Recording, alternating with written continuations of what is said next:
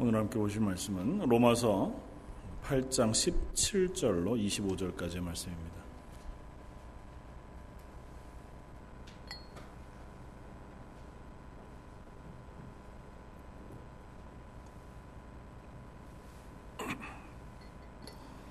로마서 8장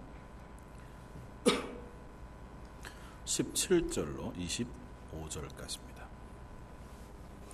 자, 였으면 우리 한 목소리 같이 한번 읽겠습니다. 자녀이면 또한 상속자, 곧 하나님의 상속자요. 그리스도와 함께 한 상속자니 우리가 그와 함께 영광을 받기 위하여 고난도 함께 받아야 할 것이니라. 생각하건대 현재의 고난은 장차 우리에게 나타날 영광과 비교할 수 없도다. 피조물이 고대하는 바는 하나님의 아들들이 나타나는 것이니 피조물이 허무한데 굴복하는 것은 자기 뜻이 아니요 오직 굴복하게 하시는 이로 말미암음이라. 그 바라는 것은 피조물도 썩어짐의 종 노릇한 데서 해방되어 하나님의 자녀들의 영광의 자유에 이르는 것이니라. 피조물이 다 이제까지 함께 탄식하며 함께 고통을 겪고 있는 것을 우리가 아느니라. 그뿐 아니라 또한 우리 곧 성령의 처음 익은 열매를 받은 우리까지도 속으로 탄식하여 양자 될 것 곧 우리 몸의 속량을 기다리느니라. 우리가 소망으로 구원을 얻었음에 보이는 소망이 소망이 아니니 보는 것을 누가 바라리요? 만일 우리가 보지 못하는 것을 바라면 참음으로 기다릴지니라. 아멘. 오늘 로마서 8장 17절에서 25절까지의 말씀. 아, 하나님의 자녀됨과 훈련이라고 하는 제목으로 같이 은혜를 나누려고 합니다. 어, 지난주에 12절에서 아, 17절까지의 말씀을 가지고 어, 양자됨, 하나님의 자녀됨, 그리고 성도의 견인, 어, 성령께서 우리 속에 오셔서 우리를 하나님의 자녀로 하나님의 나라까지 끌고 가심에 대한 아, 이야기들을 했고요. 오늘 17절 말씀에서 하나님의 자녀됨에 대한 이야기들을 조금 더 한번 해야 되겠다 생각이 되었습니다. 어, 구원이라고 하는 것은 여러 가지로 이야기할 수 있습니다.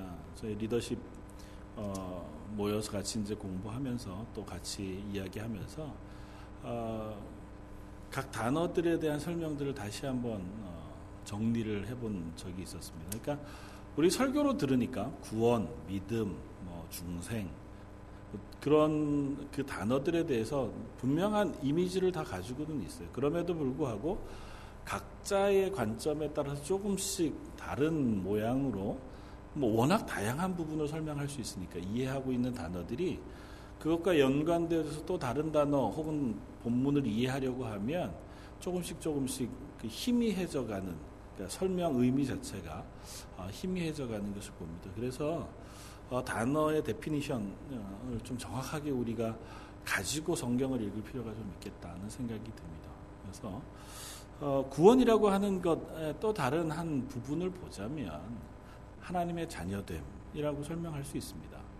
구원받는 것은 하나님의 천국에 들어가는 것이고 우리의 죄에서 건전함을 받는 것이기도 하지만 또 다른 의미로 조금 더 어, 진보되어진 어, 입장에서 보면 오늘 본문에서 얘기하고 있는 것처럼 하나님의 자녀가 된다고 하는 것이고 어, 로마서 8장에서는 그 하나님의 자녀됨이라고 하는 것을 다른 것으로 설명하지 않고 상속자가 되었다고 설명합니다.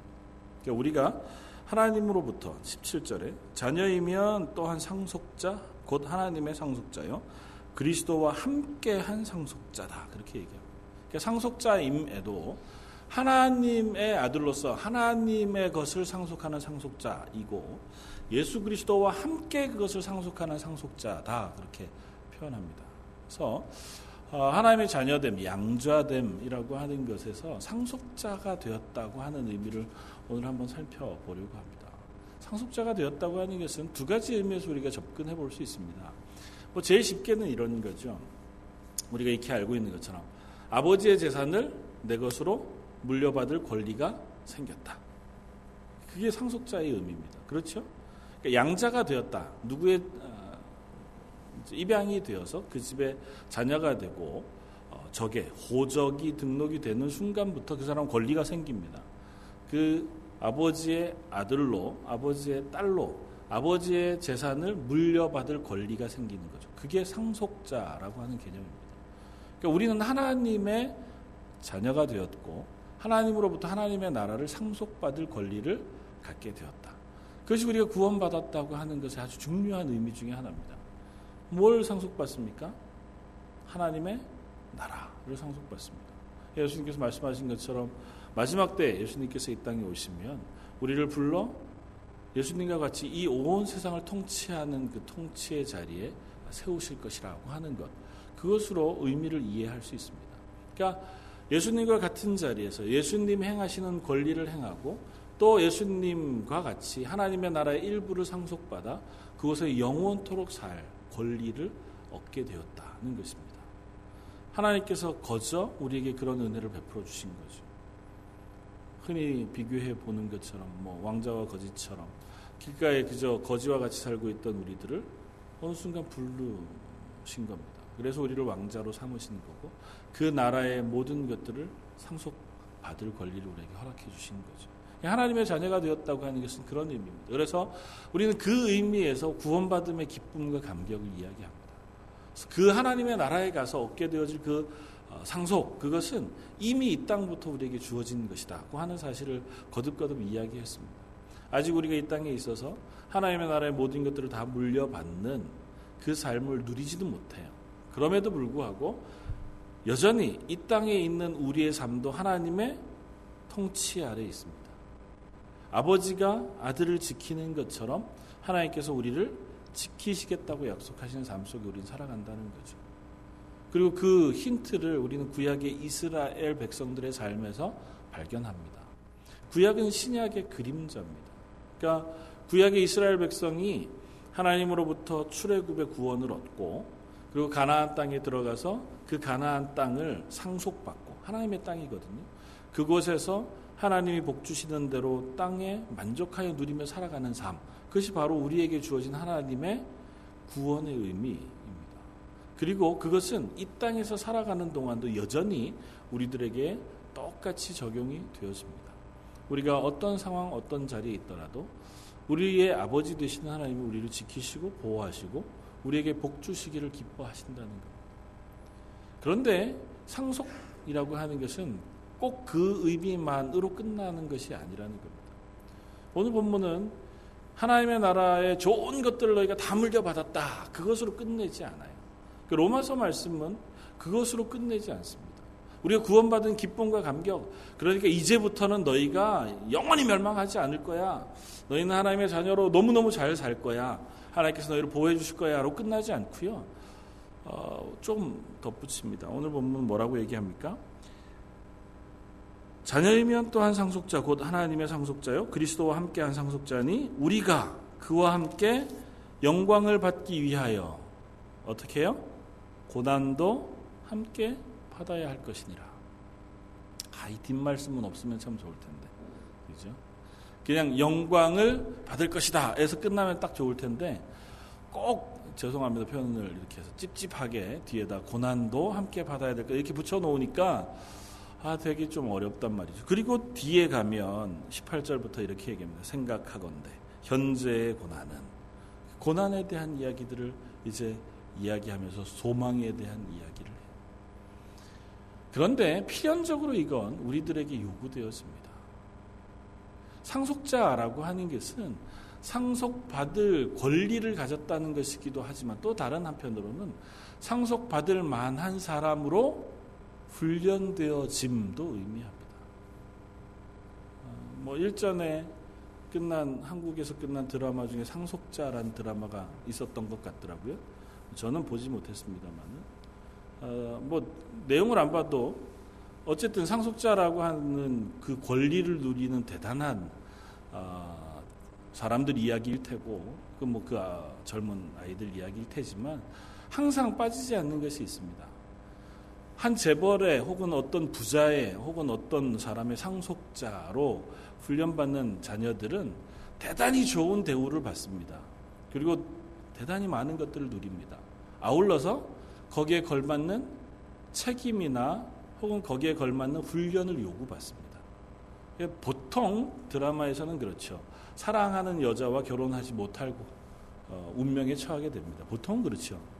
그러니까 그게 조건이 되는 거죠. 너 상속 받기 위해서는 거기에 걸맞는 수준의 사람이 돼야 된다는데 이제 통속적인 드라마니까 거기에 걸맞는 수준이라는 게 이제 거기에 걸맞는 수준의 여자를 만나라 이렇게 설명하고 마는 거지만 보통은 뭐 한 회사 혹은 대기업에 상속 받을 사람이면 어, 저 밑에 사원이나 아니면 뭐 과장 아니면 뭐 무슨 본부장 이쯤으로 이제 어, 들어가서 거기서부터 차근차근 그 회사에 대해서 배우고 회사 일이 어떻게 진행되어지는지 훈련받고 그래서 나중에 가면 부사장 됐다 사장 됐다 뭐 이렇게 진급하는 어, 것들을 우리가 보지 않습니까?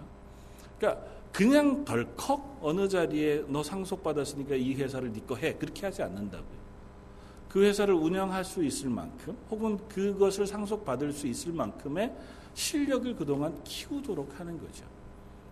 세상이 그렇건데 하나님의 나라를 상속받는 것은 우리가 그냥 덜컥 받을 수 있을까요?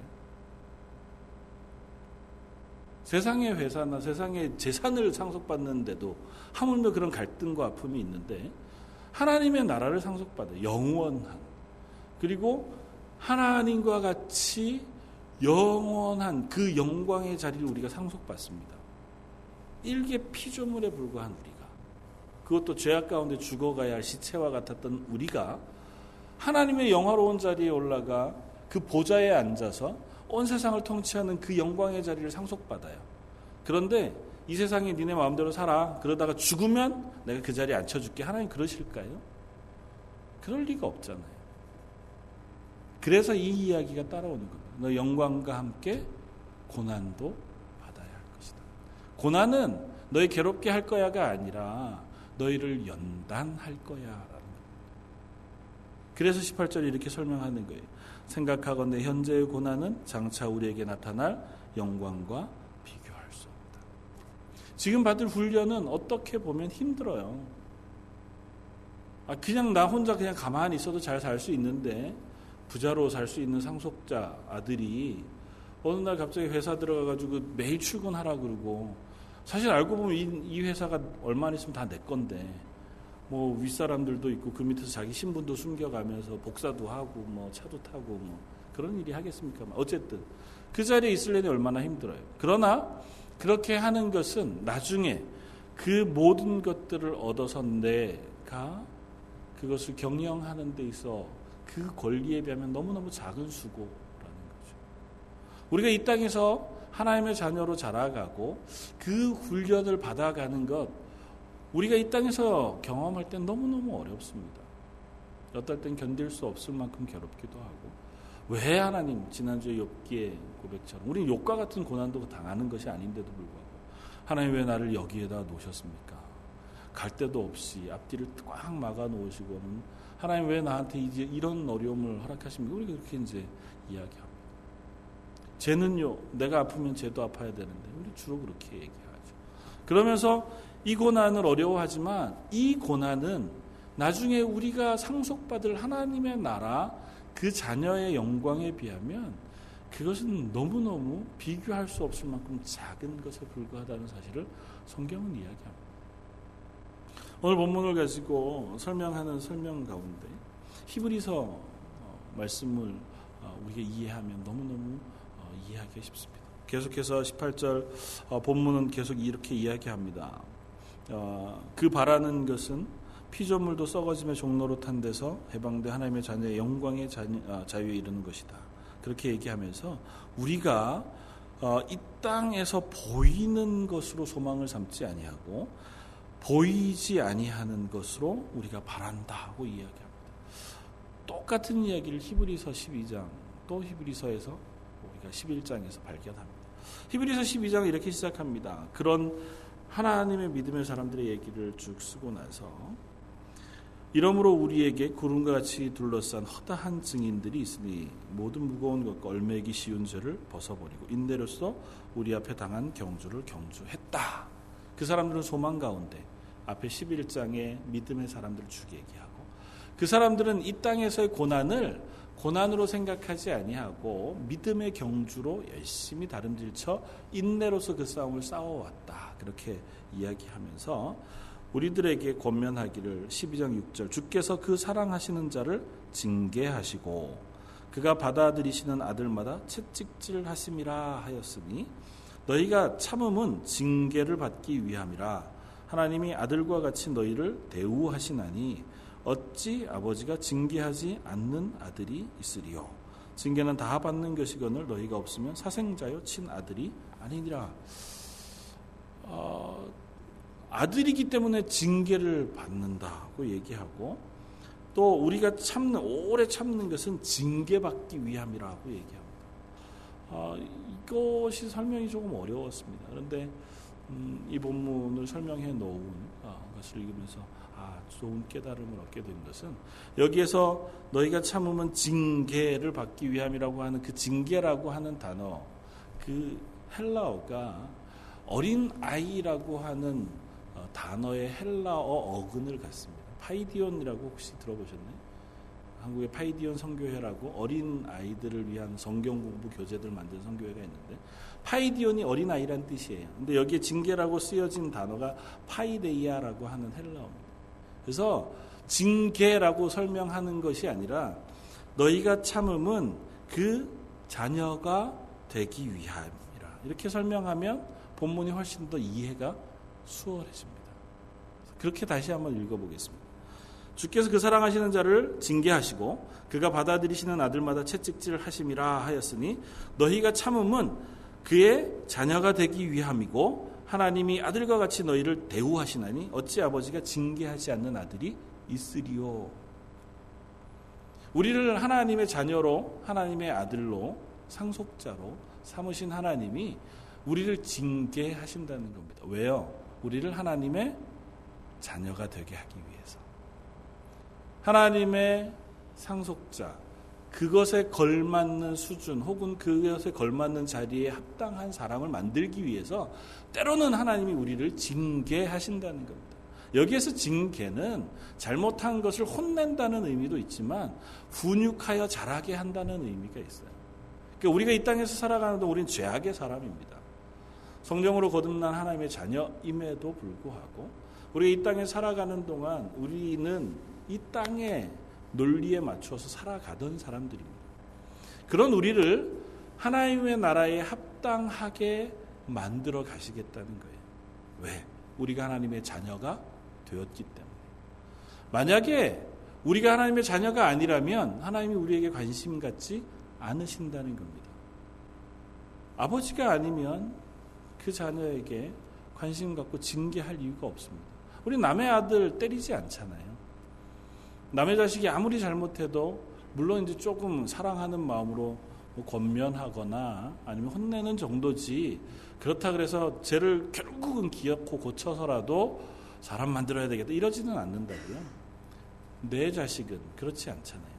내 자녀는 기어이 때려서라도 고치고 싶어 한다고요. 그것이 아버지의 마음이잖아요. 그러니까 하나님이 우리를 징계하시고 우리를 고치시는 것, 혹은 우리를 훈련시켜서 연단시켜 나가시는 이유는 우리가 하나님의 자녀가 되었기 때문이라는 것입니다. 그러니까 여기서 하나님의 상속자가 되었다고 하는 것, 그것은 우리에게 권리가 부여되었음에 대한 이야기이기도 하지만 또 다른 한편으로는 우리를 훈련시켜 하나님의 자녀 만드시겠다고 하는 하나님의 선언, 그것이 다름 아니라는 것입니다. 그러니까 저와 여러분들이 이 땅에 살아가는 동안 필히 그리스도인으로 살아가는 동안 고난이 동참되어집니다. 하나님의 사람으로 하나님의 말씀에 합당한 수준에 다다르기 위해서 물론 사람마다 다르지요. 그러나 그 사람마다 그것에 걸맞는 사람으로 세워지기 위하여 훈련하십니다. 때론 우리의 삶의 형편 속에서 훈련하시기도 하고 혹은 사람과의 관계 속에서 훈련하시기도 할 것입니다. 어떤 사람들에게 눈에 보이는 그야말로 큰 것 같아 보이는 것을 훈련하시기도 할 터이지만 어떤 사람들에게는 보이지 아니한 아주 작은 부분들을 통해서도 하나님 우리를 훈련해 가실 것입니다. 그래서 우리들이 결국은 어디에 이르기를 요구하시냐면 너희가 하나님의 자녀에 합당한 자리에 서기를 원한다고 말씀하신다. 마태복음 5장에 가면 예수님께서 산상수훈의 말씀들을 쭉 하시면서 하나님이 우리들에게 요구하시는 수준에 대한 이야기들을 합니다. 마태복음 5장 43절 이하에 또 내 이웃을 사랑하고 내 원수는 미워하라 하였다는 것을 너희가 들었으나 나는 너희에게 이르노니 너희 원수를 사랑하며 너희를 핍박하는 자를 위하여 기도하라 그렇게 얘기합니다. 너무 높은 수준이잖아요. 뭐 그렇게까지. 그런데 그 말씀의 끝에 뭐라고 얘기하냐면 그러므로 하늘에 계신 너희 아버지 온전하신 것 같이 너희도 온전하라고 얘기합니다. 왜냐하면 너희는 그 하나님 아버지의 자녀로 구원을 얻었기 때문에 이 세상에 있는 사람과 같다면 이 세상 이방인과 같다면 너희를 사랑하는 사람만 사랑하고 너희 미워하는 사람은 미워해도 괜찮다. 그건 이 세상 이방인들도 다 하는 것이니까 너희도 그러해도 상관없다. 그러나 너희가 하나님의 백성이 되었고 하나님의 자녀가 되어 하나님의 구원하심 가운데 이르렀다면 너희는 아버지를 닮는 사람이 되어야 한다는 것이 예수님의 말씀입니다. 그러니까 우리는 아버지를 닮아가는 사람들입니다. 태생부터 하나님의 형상으로 창조되었지만 이 세상의 죄악 가운데 살던 사람들이에요. 그러니까 하나님의 형상을 다 잊어버렸습니다. 그러니까 우리들은 구원받은 그 순간부터 하나님의 형상을 회복해 가는 것입니다. 그걸 다른 표현으로 하면 성령의 충만을 받아 성령의 열매를 맺어가는 삶이라고 표현할 수 있습니다. 성령의 열매라고 하는 것은 하나님의 형상을 회복하는 것입니다. 하나님이 가지고 계신 성품들을 우리 속에서 열매 맺어 가는 삶을 살아가는 거죠. 물론 어렵습니다. 우리가 어떻게 하나님의 수준의 열매를 맺겠습니까? 그러나 하나님은 그것을 우리에게 요구하시기도 하고 기대하시기도 한다는 것입니다. 그래서 가능하면 선하게 살라고 이야기하고 하나님의 뜻이 무엇인지 분별하도록 하라고 요구하십니다. 악을 악으로 갚지 말고 선으로 악을 대하라고 이야기하십니다. 그러니까 우리가 이 땅에 살아가는 동안 우리의 삶을 통하여 하나님을 닮은 삶을 살아가도록 요구하고 계시다고 하는 것이죠. 그것이 상속자 되어진 우리의 자리일 것입니다. 불평할 수 있습니다. 너무 무겁습니다. 그냥 그런 것 말고 그냥 아, 예수 믿으면 복 받는 삶을 살면 좋겠습니다. 사실은 우리가 그런 자리에 있기가 십상, 십상이고 또 그렇게 기대합니다. 하나님 내가 기도할 때마다 이것들을 허락해 주십시오. 이런 것들을 위로해 주십시오. 하나님으로부터 이런 것들을 얻기를 원합니다. 우리 기도의 제목이 많이 그렇습니다. 그러나 거기에 덧붙여야 할 것이 있습니다. 하나님 그리고 하나님의 자녀된 자리에 설 수 있도록 저에게 능력을 주십시오. 은혜를 베풀어 주십시오. 제가 하나님을 닮아갈 수 있도록 제 속에 힘과 능력을 허락해 주십시오. 우리가 그렇게 소망할 수 있기를 바랍니다.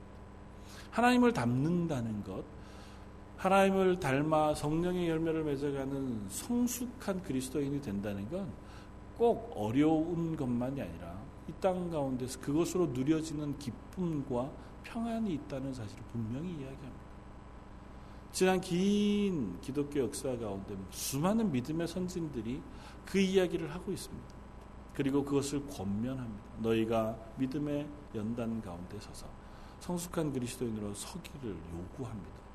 그것이 어려운 뿐이라면 왜 그것들을 요구하겠습니까?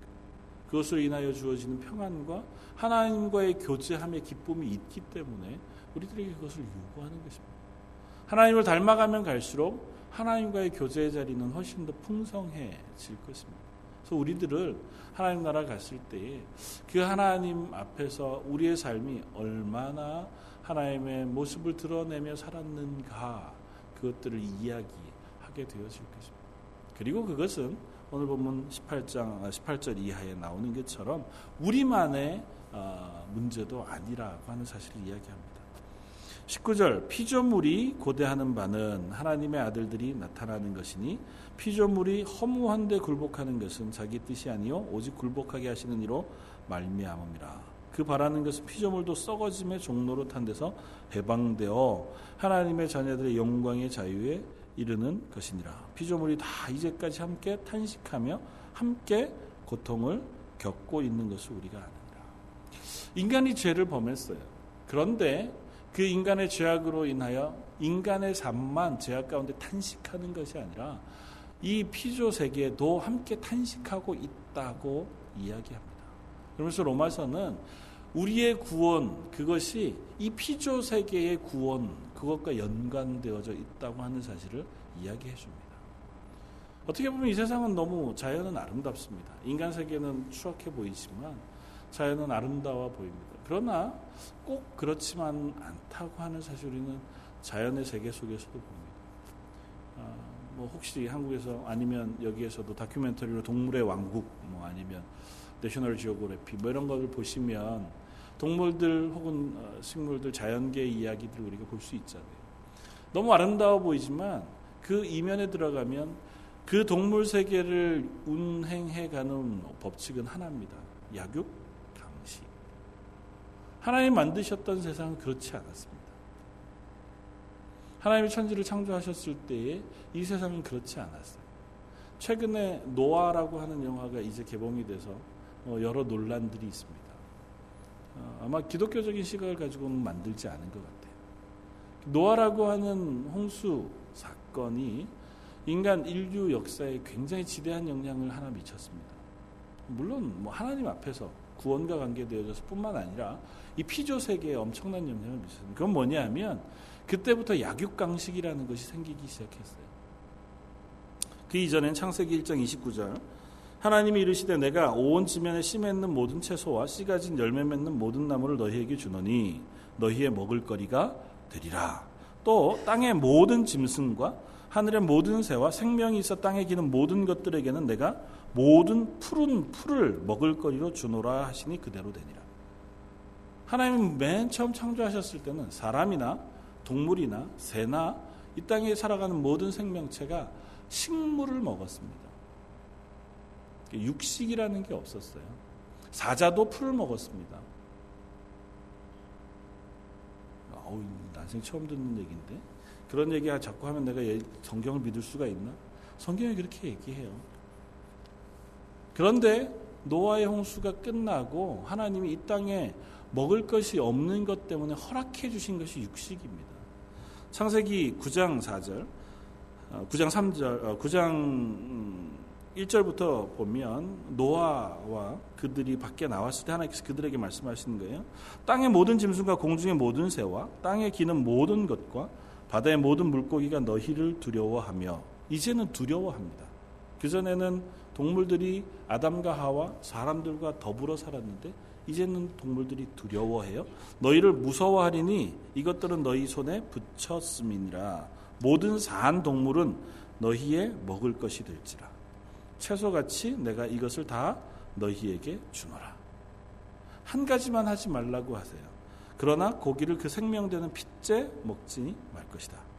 내가 반드시 너희의 피, 곧 너희 생명의 피를 찾으리니 짐승이면 짐승에게서 사람이나 사람의 형제면 그에게서 그 생명을 찾으리라. 노아 형수 이후에 먹을 것이 없었습니다. 하나님께서 이것들을 허락해 주셨습니다. 그래서 이 땅에 그 약육강식이라는 게 생겼어요. 비로소 이 땅은 인간의 죄악으로 인하여 이 땅 자체도 함께 탄식하는 아픔 가운데로 떨어지게 됩니다. 물론 아담이 범죄했을 때 이미 땅은 저주를 받습니다.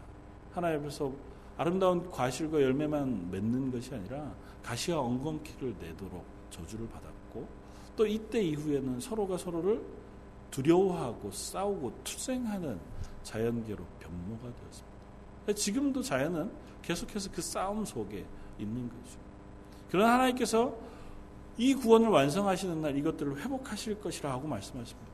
이사야서 11장 6절 그때에는 이리가 어린 양과 함께 살며 표범이 어린 염소와 함께 누우며 송아지와 어린 사자와 살찐 짐승이 함께 있어 어린아이에게 끌리며 암소와 곰이 함께 먹으며 그것들의 새끼가 함께 엎드리며 사자가 소처럼 풀을 먹을 것이며 젖 먹는 아기가 독사의 구멍에 장난하며 젖된 어린 아기가 독사의 굴에 손을 넣을 것이라.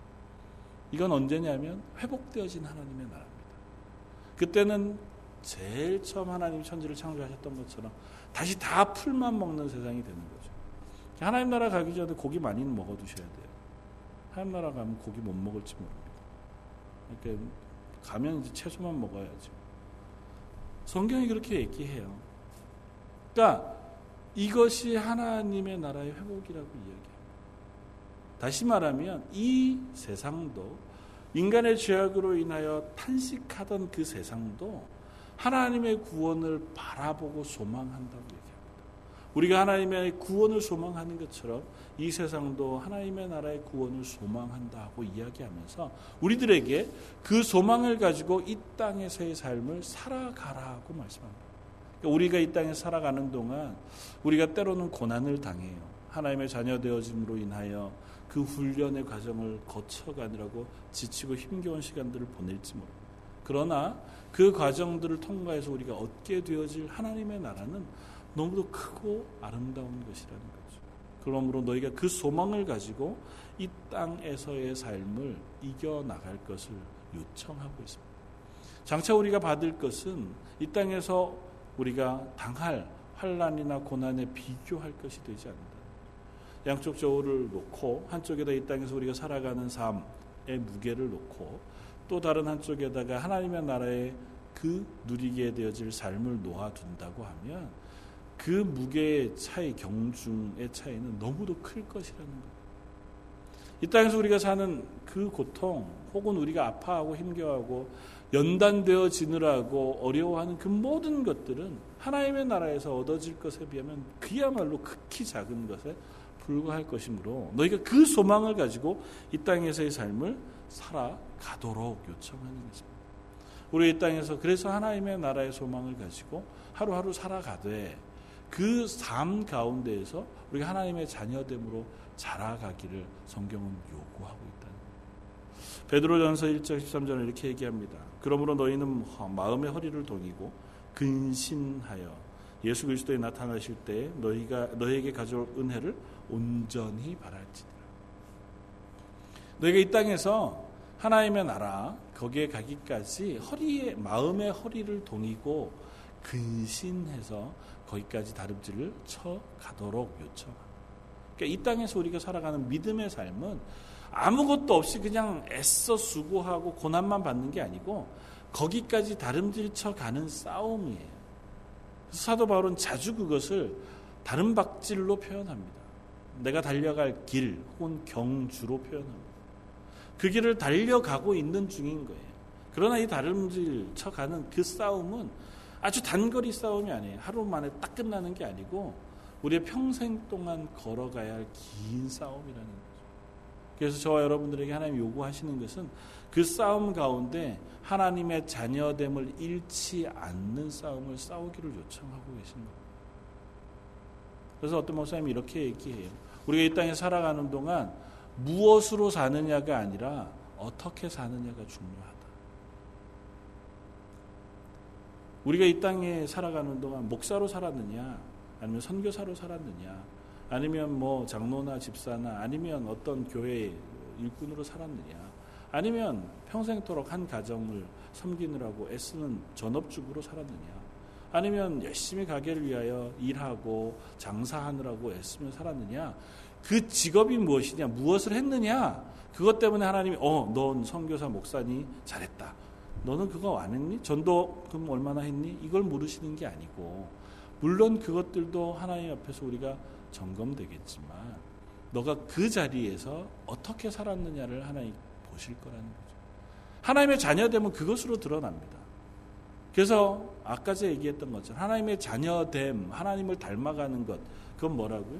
성령의 열매를 우리 삶 속에서 맺는 것. 근데 성령의 열매는 하나같이 뭐냐면 성품과 관련되어 있습니다. 성령의 열매가 전도 몇 명, 혹은 선교 얼마, 혹은 헌금 얼마, 봉사 얼마 이것으로 나타나 있지 않고 충성과 자비와 온유와 절제, 인내, 하나님 앞에서 우리의 성품이 어떻게 변해가는가를 설명하고 있다고요. 다시 말하면 이 땅에서 우리가 살아가는 동안 하나님 맡기신 배역들이 있어요. 각자 하나님 맡기신 그 삶들을 살아갑니다. 그 가운데서 그리스도인으로 하나님의 자녀가 된 순간 우리는 그 자리에서 하나님의 자녀다운 모습으로 살아가는 훈련을 하는 겁니다. 어떻게 살 거냐? 그리스도인 되었으니 그리스도인답게 하나님의 성품을 네 속에서 조금씩 닮아가며 살아가라고 요청하는 거죠. 저 여러분들이 그런 훈련 속에 있기를 원합니다. 조금 더 참고, 조금 더 사랑하고, 또 조금 더 위로하고 조금 더 겸손해지는 하나님의 말씀에 충성되고 또 온유할 수 있는 그렇게 하나님 앞에 우리의 모습들이 조금씩 조금씩 자라갈 수 있기를 바랍니다. 그 모습이 하나님 나라에서 살아갈 우리들의 모습입니다. 하나님의 나라에서 가장 합당한 모습이기도 해요. 마태복음 5장의 팔복의 모습이 다 하나님 나라에서 살아가는 사람들의 모습입니다. 다시 말하면 우리가 그렇게 변화되어지면 하나님께서 우리에게 그렇게 변화되어지길 요구하시는 모습이기도 하고 그 나라에 가서 살게 되어질 모습이기도 할 것입니다. 하나님의 나라에는 욕심 가지고 살아갈 수 있는 나라는 아닐 거예요. 하나님의 나라에서는 자기 혼자 분노하고 살아갈 수 있는 곳은 아닐 겁니다. 다시 말하면 우리는 이 땅에서 그 하나님의 나라의 사람과 합당한 훈련들을 조금씩 해 나가는 것인 줄 압니다. 그리고 성경은 분명히 얘기합니다. 그것을 복 있는 사람이다고 얘기합니다. 그 훈련이 대단히 힘든다, 또 어렵다고 얘기하지만 그러나 그 삶을 살아가는 것이 너와 너희에게 복이 되어진다고 말씀하시는 그 말씀을 우리가 기억할 수 있기를 바랍니다. 그래서 저와 여러분들이 이 땅 살아가는 동안 그래 나는 최선을 다해서 내 자리에서 하나님을 닮아가는 삶을 살아가겠다. 어떻게 보면 저 같은 사람 되게 편안하죠. 유리하죠. 어쨌든 교회 안에 살아가는 사람이니까. 그러나 저와 같이 유리한 자리에 안 계신 여러분들, 집에서 혹은 일터에서 혹은 또 다른 많은 장소에서 사람들을 만나고 행하시는 그 자리에서 그리스도인다와 지는 삶을 살아가도록 훈련하시는 여러분들이기 바랍니다. 그래서 나중에 하나님이 물으시면 제가 그 자리에서 최선을 다해서 예수님을 닮고 하나님을 닮기 위해서 애썼습니다 하고 얘기할 수 있는 저와 여러분들이기 바랍니다. 내가 다른 건 못해도 제가 오래 참으려고 노력했습니다. 다른 건 못해도 사랑하려고 애썼습니다. 다른 건 못해도 하나님의 말씀에 충성되려고 애썼습니다. 하나님과 신실하게 교제하기 위해서 제가 훈련하고 그것을 위하여 수고했습니다. 고 얘기할 수 있는 저와 여러분들에게 바랍니다. 하나님 우리들에게 기대하시는 그것들입니다. 그리고 그런 모습들을 사용하셔서 하나님의 일들을 행하십니다. 우리가 그런 모습으로 바뀌어져 가면 갈수록 하나님 우리를 통하여 하나님의 일들을 더 크게 맡기시고 그 일들을 행할 수 있도록 해주십니다. 하나님의 모습으로 변하지 않고 하나님의 사람으로 자라지 않은 사람에게 하나님의 일을 맡겨 놓으면 필경은 엉뚱한 어, 일들을 하게 되어질 수도 있습니다. 그래서 저와 여러분들 먼저 하나님의 사람으로 자라가는 그 열심이 있었으면 좋겠고 그것을 위한 사모함이 있었으면 좋겠습니다. 그것 아직 우리 속에는 잘 알 수 없는 것인지 몰라요. 여기 24절 우리가 소망으로 구원을 얻었음에 보이는 소망이 소망이 아니니 보는 것을 누가 바라려 만일 우리가 보지 못하는 것으로 바라면 참음으로 기다릴지니라. 아직 우리는 그것의 끝을 잘 몰라요. 하나님 주신 이 소망이 도대체 어떤 것인지 우리가 상상할 수도 없습니다. 하나님 우리에게 허락하신 것, 이 땅에서 내가 하나님의 열매들, 성령의 열매들을 맺어가서 하나님을 닮아가는 그 모습을 훈련되어져 가는 것도 사실은 어느 정도인지 잘 몰라요. 특별히 요즘은 이전과 같이 믿음의 어, 어르신들이 참 많지 않은 세상을 살아갑니다. 죄송합니다. 이런 표현을 해서. 근데 교회들마다 옛날 교회 어르신들 혹은 교회 많은 기도하시는 분들 뵈면 야 정말 오랫동안 신앙생활 하시더니 대단히 참 은혜로운 모습으로 어, 연세 드셔가시고 교회를 위해서 섬기시고 기도하시는 분들을 너무너무 자주 뵐 수 있었습니다. 그런데 요즘 오면 올수록 뭐 저희 교회는 그렇지 않겠지만 음, 신앙생활을 오래 한다고 해서 정말 하나님 앞에서 존경할 만한 분들이 얼마나 많을까 그렇게 살펴보면 선뜻 그렇게 말하기 쉽지 않은 세상을 살아갑니다. 우리 자녀들에게 내가 신앙으로 참 모범이 되냐 물으면 선뜻 그렇다 얘기하기 쉽지 않은 것처럼 우리 시대에 그야말로 믿음의 사람, 믿음의 본이 될 만한 사람들이 많지 않은 것이 사실입니다. 그래서 어쩌면 우리가 더 모르는지 몰라요. 믿음으로 잘 살아간 삶이 얼마나 하나님 앞에서 아름답고 하나님 주시는 놀라운 것들을 누리는 것인지 가늠해 볼 수가 없어요. 그냥 상상해 보니까 어렵지 그것뿐이지 그 삶을 살아가시는 분들이 얼마나 복되고 기쁘고 즐거우며 하나님 주시는 은혜를 누리고 사는지를 본 적이 없으니까 우리가 소망이 안 되는 거죠. 그럼에도 불구하고 오늘 말씀을 우리가 기억하면서 그것이 저와 여러분들에게 소망이 되기를 바랍니다. 내가 하나님을 닮아가 하나님의 그 자녀된 자리에 서게 되어짐으로 누리게 되어질 것들을 소망하면서 이 땅 가운데 오늘도 하나님 제가 하나님의 은혜 가운데 서기 원합니다. 기도하는 저 여러분들 되시기를 주님의 이름으로 부탁을 드립니다. 한번 같이 기도하겠습니다.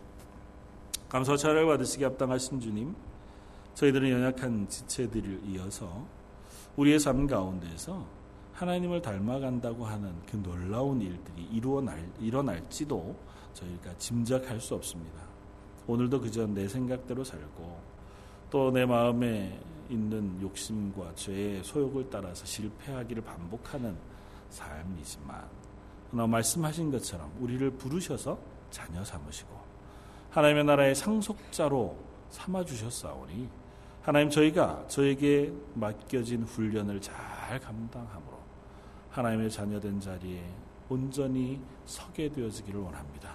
하나님 저희를 그 자리까지 인도해 주시고 그 기쁨의 고백들이 저희 런던 제일 장로교회 속에 많이 일어나게 해 주시기를 바랍니다. 그래서 저희 교회 가운데 그 믿음의 모델이 되는 분들이 잘 일어나서 많은 후배들과 많은 자녀들이 그 믿음의 선진들을 따라 믿음의 길들을 걸어가는 아름다운 교회가 되게 하여 주옵소서. 오늘 말씀 예수님 이름으로 기도드립니다.